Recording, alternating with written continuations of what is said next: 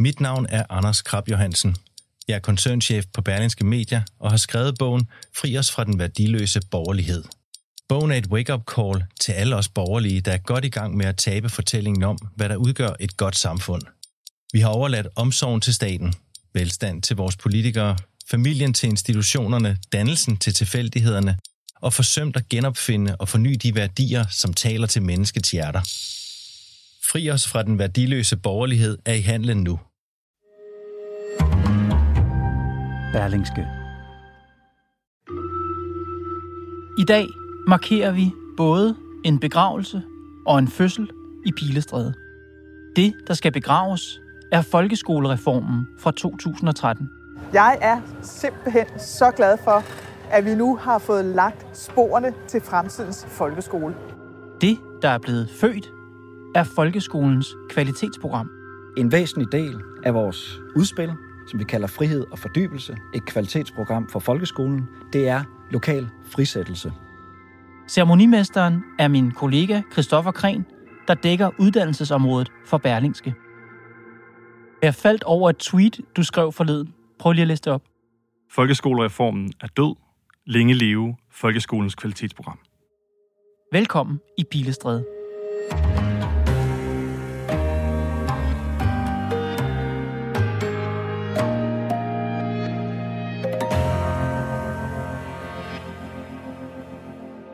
Velkommen til pressemøde omkring regeringens folkeskolepolitik. Mathias Tesfaye står på en folkeskole i Greve, og han står bag et kateter Jeg er glad for, at øh, I dukket op til et vigtigt emne. i et fysiklokale. Jeg er selv gået ud af folkeskolen i 1997, og så lukkede jeg øh, pænt døren bag mig og tænkte, at jeg skulle aldrig mere tilbage til skolen. Og han står foran nogle nedtrukne kort, som mange af os, der har nogle år på banen, måske kan genkende fra dengang vi selv gik i skole, af nogle periodiske systemer og noget, jeg tror det hedder isotopkort. Hvad tænkte du, da du så ham stå der ved katedret? Først og fremmest så tænkte jeg på, at øh, jeg selv for fem år siden arrangerede et lignende pressemøde, da jeg var i undervisningsministeriet, hvor at undervisningsministeren dengang stod foran de præcis samme kort. Og dernæst så tænkte jeg jo, at han gerne vil sende et signal om, at nu skal børnenes faglighed hæves. Christoffer, du er min kollega her på Berlingske, men du har jo tydeligvis lavet noget før, som øh, handler om det her. Prøv at fortælle om din baggrund. Jamen, det er rigtigt. Jeg er uddannelses- og dannelsesjournalist her på, på Berlingske, øh, og jeg har beskæftiget mig med folkeskolereformen især igennem de sidste 10 år i forskellige positioner. I 2013 var jeg ansat i Radikale Venstre, som var en af de partier, der var med til at indføre reformen. Og øh, siden da har jeg også arbejdet i Undervisningsministeriet. Der arbejdede jeg i 2018, da man justerede reformen, forkortede skoledagen og gjorde lidt op med nogle af de ting, man havde født i 2013. Og nu er jeg så journalist på Berlingske, hvor jeg skriver om folkeskolereformen i høj grad endda.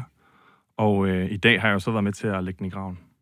Når du beskriver dit arbejdsliv, så har du både været i et parti og i ministeriet, og nu her hos Berlingske, men hele tiden har det handlet om det samme emne, uddannelse.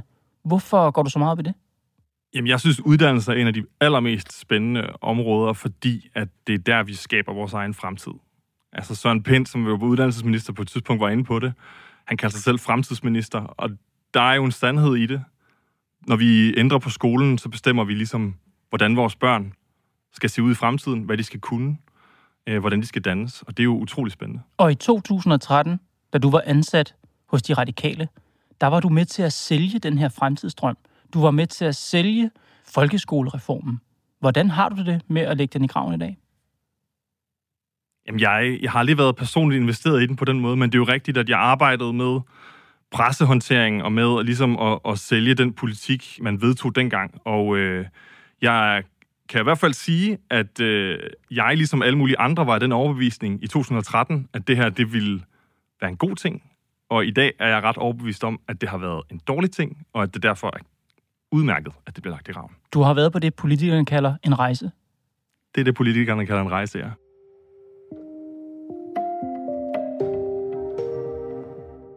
Og nu står vi her ved kisten, Christoffer.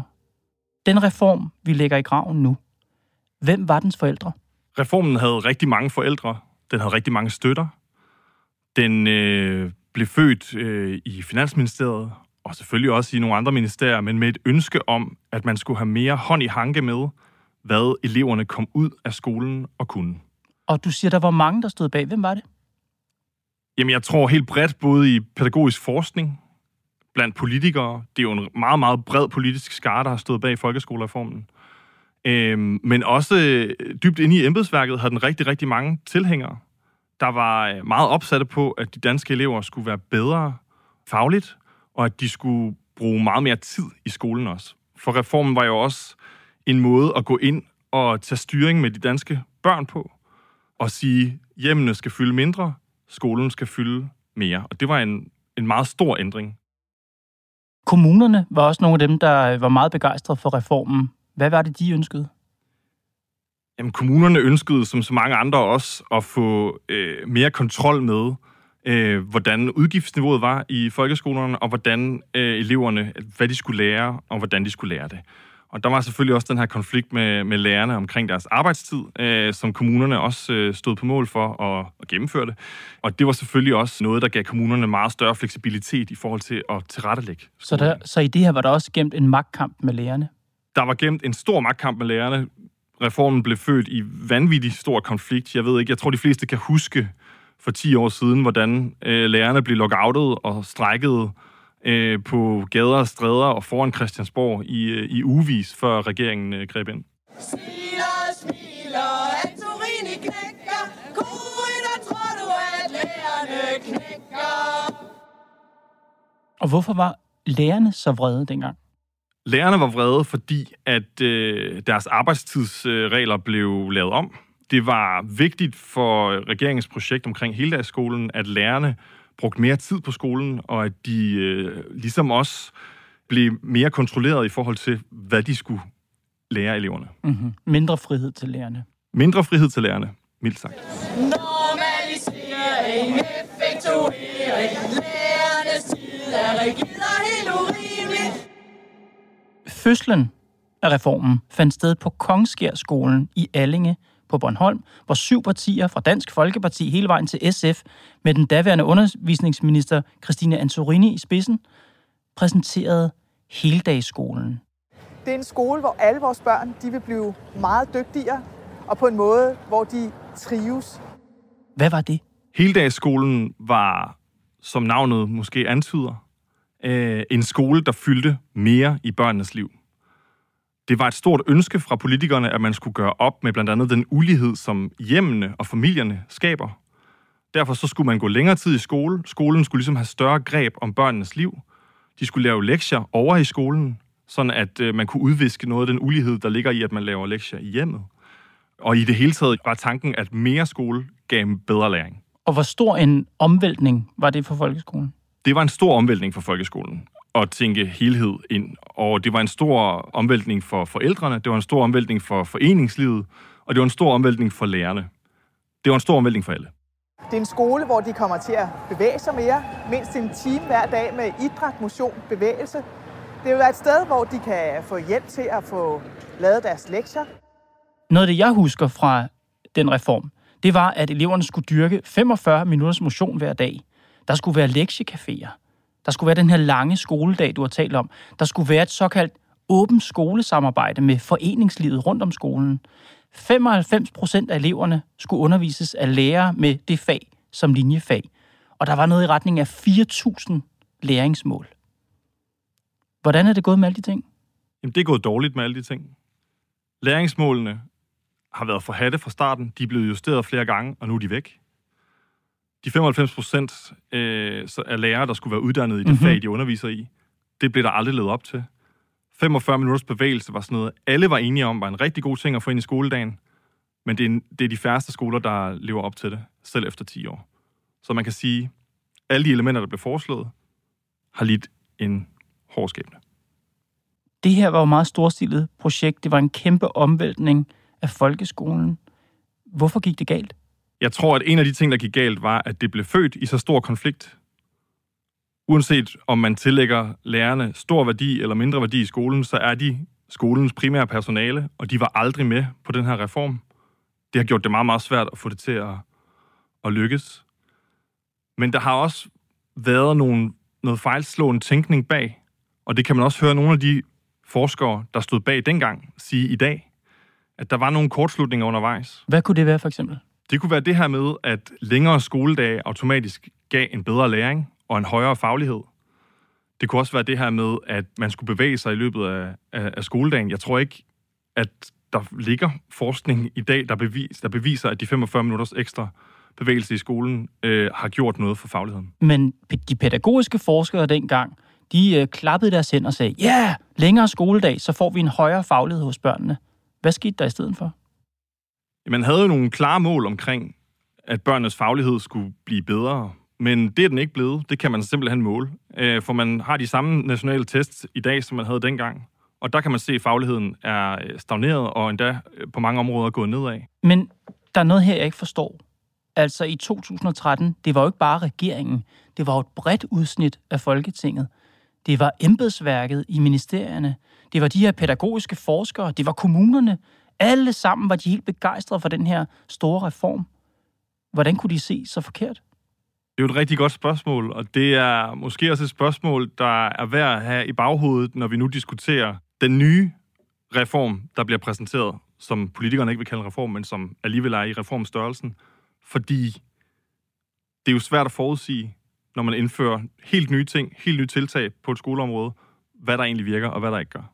Men det, der står tilbage efter 2013-reformen, det er, at den er død og begravet. Ja. Og ved begravelser, der siger præsten jo altid, af jord er du kommet, til jord skal du blive, af jord skal du igen opstå. Var det det, der skete på Mosedeskolen i Greve i går? Nej, det vil jeg ikke sige, det var. I hvert fald ikke forstået på den måde, at det nye udspil har særlig mange af de samme elementer som den gamle reform. Mm-hmm. Det er ikke en reinkarnation. Det, det er ikke en reinkarnation, det er det ikke. Og det er faktisk, der ligger nogle afgørende anderledes principper bag. Fordi hvor folkeskolereformen i 2013 ville tage børnene mere over i skolerne og væk fra hjemmene, så vil den nye gøre det modsatte, og igen trække hjemmene ind i skolen. Øh, da vi lavede folkeskolereformen for 10 år siden, der skruede vi kraftigt op for timetallene, blandt andet i dansk og matematik. Det støttede jeg selv dengang, det støtter jeg selv nu. Men når man kigger på resultaterne af det, så er det ikke frygtelig imponerende. Så derfor skal vi måske også prøve at flytte den politiske diskussion lidt væk fra, at resultater kommer som følge af, jo flere timer vi har, til kvaliteten af undervisningen. Ærligt talt, set udefra, og jeg er ikke uddannelsesjournalist, jeg følger det bare, som de fleste andre mennesker gør, det ligner jo en farse. Det ligner en farse, at der i 13 står en socialdemokratisk undervisningsminister og siger, vi skal have længere skoledag, fordi det er godt. Nu har vi så igen en socialdemokratisk undervisningsminister, der bare siger det stik modsatte. Vi skal have kortere skoledag, fordi det er godt. Det virker jo latterligt. Når du stiller det op på den måde, så ligner det en farse. Og det lyder latterligt. Og det tror jeg også, du kan finde rigtig, rigtig mange, der vil mene, at det er. Folk, især politikere, har en efter en forladt folkeskolereformen fra mm-hmm. 2013, og nu står der så en øh, minister fra det samme parti og præsenterer en reform, der går stik modsat. Og nu kom du til at sige reform, men det er jo faktisk ikke det, han præsenterer. De kalder det i hvert fald selv den her gang for et kvalitetsprogram. Hvad er det? Altså i, for, i forhold til en reform? Det er nok et udtryk for, at brændt barn skyr ilden, ikke? Fordi at ordet folkeskolereform er så martret efter 2013, at det ikke kommer til at blive brugt igen de næste 100 år. Men det er en reform, selvom de kalder det et kvalitetsprogram. Det er en helt afgørende øh, ændring af skolen, både fra fugle- og frøperspektiv. Altså, mm-hmm. man laver grundpillerne fuldstændig om og Så- ændrer retningen. Så det er igen en kæmpe omvæltning, man lægger op til. I 13 fortalte du, at der var det jo rigtig mange, der stod fader til reformen. Det var ikke bare regeringen og Folketinget, nej, det var også de pædagogiske forskere, kommunerne og embedsmænd osv. Er der lige så mange fader denne gang? Jeg er fristet til at sige ja. Det ligner unægteligt det samme efterspil, som vi så dengang. Og jeg læste lige kort i udspillets tekst i starten, der står der sådan her. Vi har allerede en rigtig god folkeskole, men den kan blive endnu bedre. Hvordan vil Tesfaye og resten af regeringen så gøre det? Det vil de gøre ved at skræddersy den mere til den enkelte elev. Så hvad betyder de her 35 forslag, hvis man er elev? Lad os prøve at tage en, en pige. Hun går i 8. klasse. Det kunne være her på Mosedeskolen. Hvad vil det betyde for hende? Jeg kan ikke gå alle 35 forslag igennem, men det betyder for eksempel, at hun i dag vil have to lektioner om ugen, som hun selv har været med til at vælge. Så man kan sige, hvor 2013 var læring i metermål, så skal det den her gang være et skræddersyet øh, tilbud til den enkelte elev. Det vil sige, at hvis du er bogligt svag, så skal du kunne få intensiv læringsforløb. Hvis du er skoletræt, kan du forlade skolen i 7. klasse og komme i mesterlærer. Hvis du er bogligt dygtig eller talentfuld, så kan du også få nogle særlige forløb, der øh, ligesom tvinger dig til at stå på tæer hver dag, som øh, ministeren siger. Så det er, det er sådan et, et tilbud, der bliver langt mere øh, formet til den enkelte. Når skolelærerne skal til at skræddersy, for bare blive billedet, skræddersy øh, øh, små jakkesæt til alle eleverne, i stedet for bare at give dem det samme jakkesæt på, så lyder det jo også som en meget større opgave. Det tror jeg også, du kan finde rigtig mange, der vil udtrykke bekymring omkring. Fordi regeringen har også selv i mange måneder talt om det vigtige i klassefællesskaber, og at de unge mennesker, de har et, et fællesskab, de føler stærkt for. Men nu går man jo ud og laver en skole, der peger i mange forskellige retninger. Og det tror jeg, de kommer til at få kritik for, og jeg tror også, det er noget af det, som folk vil holde meget nøje øje med, hvordan effekten bliver af det. Da du lagde 2013 i reformen lige før, da jeg spurgte dig til, hvorfor det gik galt, det første, du var inde på, var lærerne. Man havde ikke regnet lærerne med dengang. Har man gjort det i dag? Ja, i hvert fald i meget højere grad, end man gjorde dengang. Og i også til, i en grad, hvor at øh, lærerne er ude og rose øh, langt størstedelen af, af udspillet. Man har siden dengang også øh, oprettet en, øh, en sådan forsamling af skolens parter, som man kalder Sammen om skolen, hvor man også har vendt nogle af de her initiativer med skoleledere, lærere og pædagoger. Så man har ligesom gjort et forarbejde for i hvert fald at klæde dem på til, øh, hvad der ville komme, og man har også i højere grad taget højde for, hvad deres ønsker er til en ny reform. Christoffer, vi skal ikke rundt om alt, hvad der er blevet præsenteret i udspillet, men der er bare et par ting, jeg lige vil øh, tale med dig om. Noget, som umiddelbart klinger sjovt i mine ører, det er, at der står, at der skal være færre krav og mål. Det er altså mere end 4.000 fælles mål for ét barn i den danske folkeskole. Og alt det her skal lære og folkeskoler forholde sig til at navigere i, når de underviser vores børn. Det er alt, alt for meget. Lad os sætte den fri. Det er jo meget atypisk i dansk politik at komme ud og sige, at vi skal have færre krav til eleverne, vi skal have færre målsætninger. Prøv at beskrive det område. Jamen igen, hvis man starter i 2013, så lavede man tusindvis af mål og krav til, hvordan øh, undervisningen skulle udformes. Både sådan nogle lidt større krav, som skulle lægges ned over hele skolen, for eksempel 45 minutters bevægelse, men også sådan nogle helt detaljerede krav om, hvad eleverne skulle lære i de enkelte timer. Regeringen har sagt, at de nu vil fjerne stort set alt, øh, der hedder krav og mål, som de har genført eller indførte dengang. Det er jo både det, der handler om 45 minutter, men også de der enkelte krav til, hvad eleverne skal kunne i hver time på hvert klassetrin. Og det er jo noget, der er øh, ret interessant, fordi at det trækker i en retning, hvor folkeskolerne i langt højere grad kommer til at ligne det, man kender fra friskoler. Mm-hmm. Hvor at øh, indholdet i skolen i langt højere grad bliver bestemt af en skolebestyrelse, hvor der sidder nogle forældre, og i langt mindre grad bliver bestemt af de politikere, der sidder på Rådhuset eller inde på Christiansborg.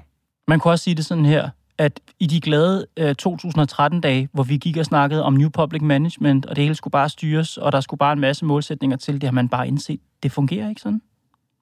Det kan man sige på den måde. En anden ting, jeg hæftede mig ved, er ordet juniormesterlærer. Der er nogen, der har behov for, eller måske lyst til, en hverdag med en endnu stærkere tilknytning til arbejdsmarkedet. Og derfor tror jeg også, at vores pige her fra 8. klasse måske også vil have en klassekammerat eller to, der er startet i det, vi kalder juniormesterlærer. Hvad er det for noget? Juniormesterlærer er, at man, hvis man er et skoletræt elev, der har nået udskolingen, for eksempel i 7. klasse, og gerne vil lidt ud af huset, så kan man få lov til at forlade skolen i et par dage om ugen for at arbejde for eksempel på en virksomhed. Og det øh, er et øh, ret banebrydende øh, initiativ, fordi det betyder, at de elever, der træder ud af skolen på det tidspunkt, faktisk tager et aktivt valg om, hvad de skal lave i fremtiden. Det vil sige, at allerede i 7. klasse skal du faktisk lægge dig fast på, om du for eksempel vil være håndværker i fremtiden. Fordi du afskærmer din vej til gymnasiet, hvis du træder ud der. Mm-hmm. Lad os forestille os en elev i 7. klasse, der er skoletræt. Hvad sker der så?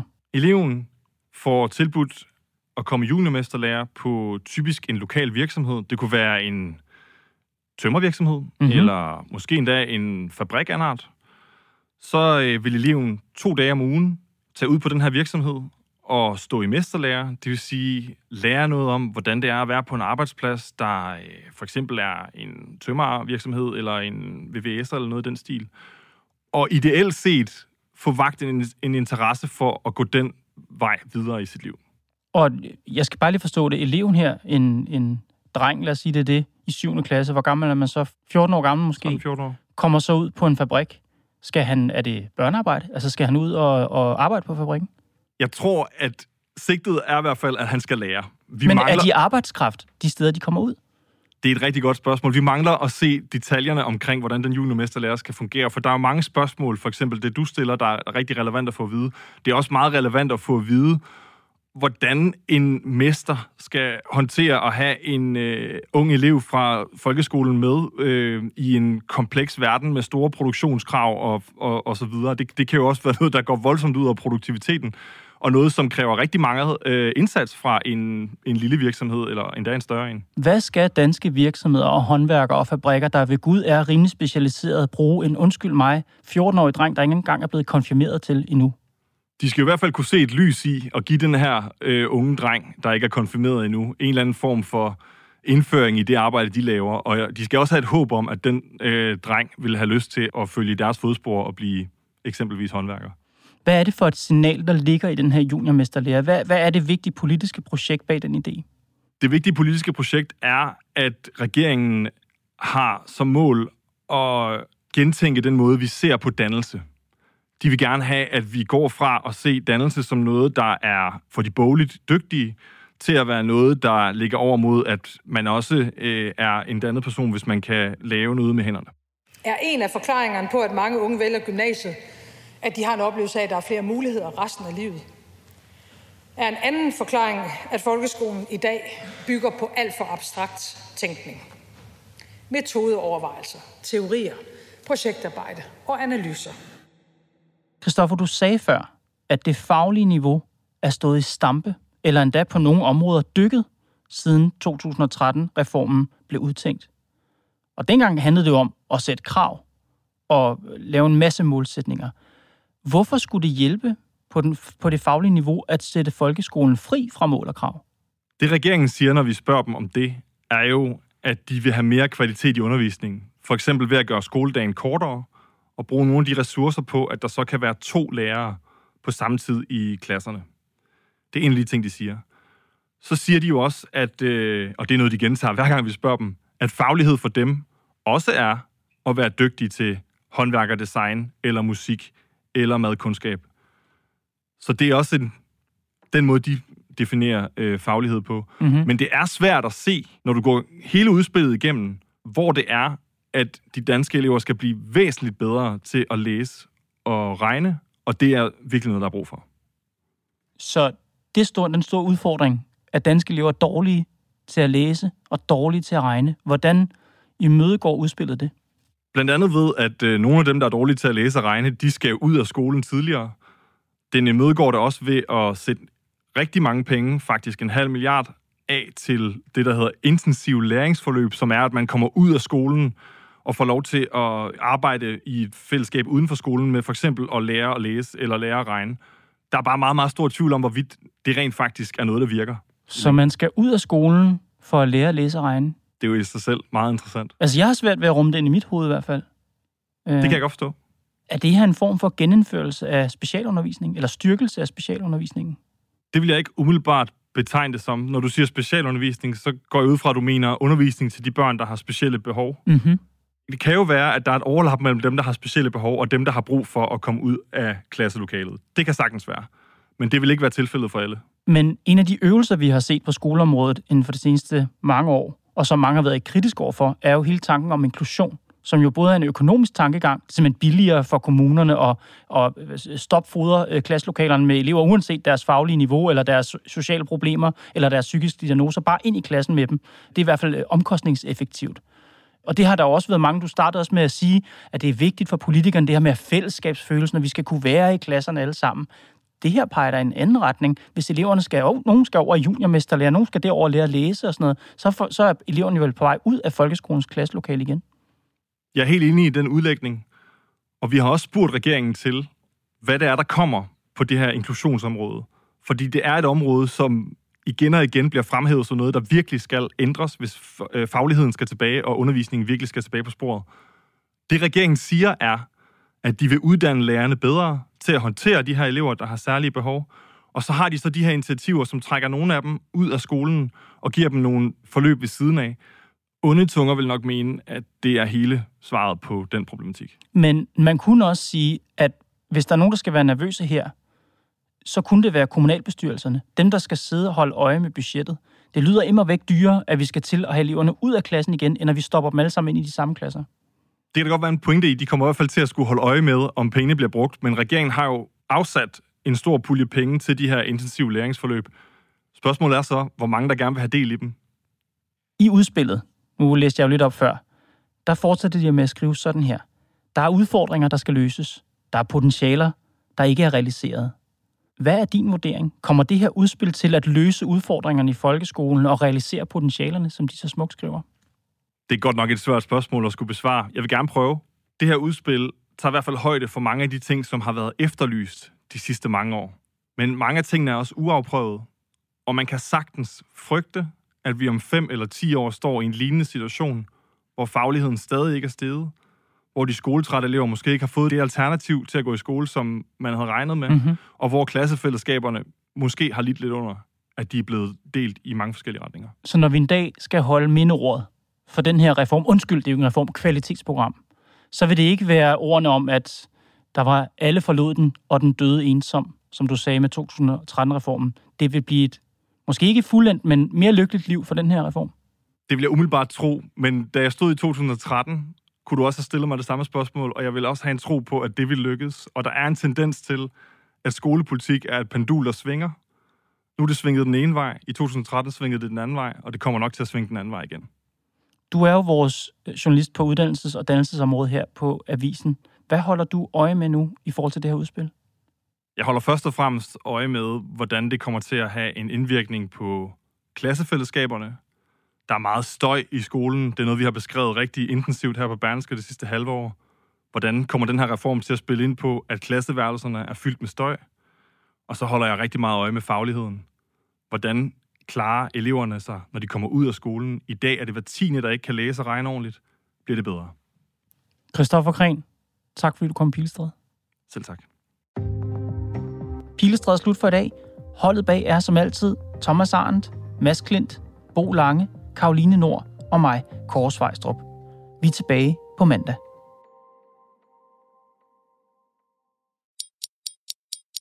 Mit navn er Anders Krab Johansen.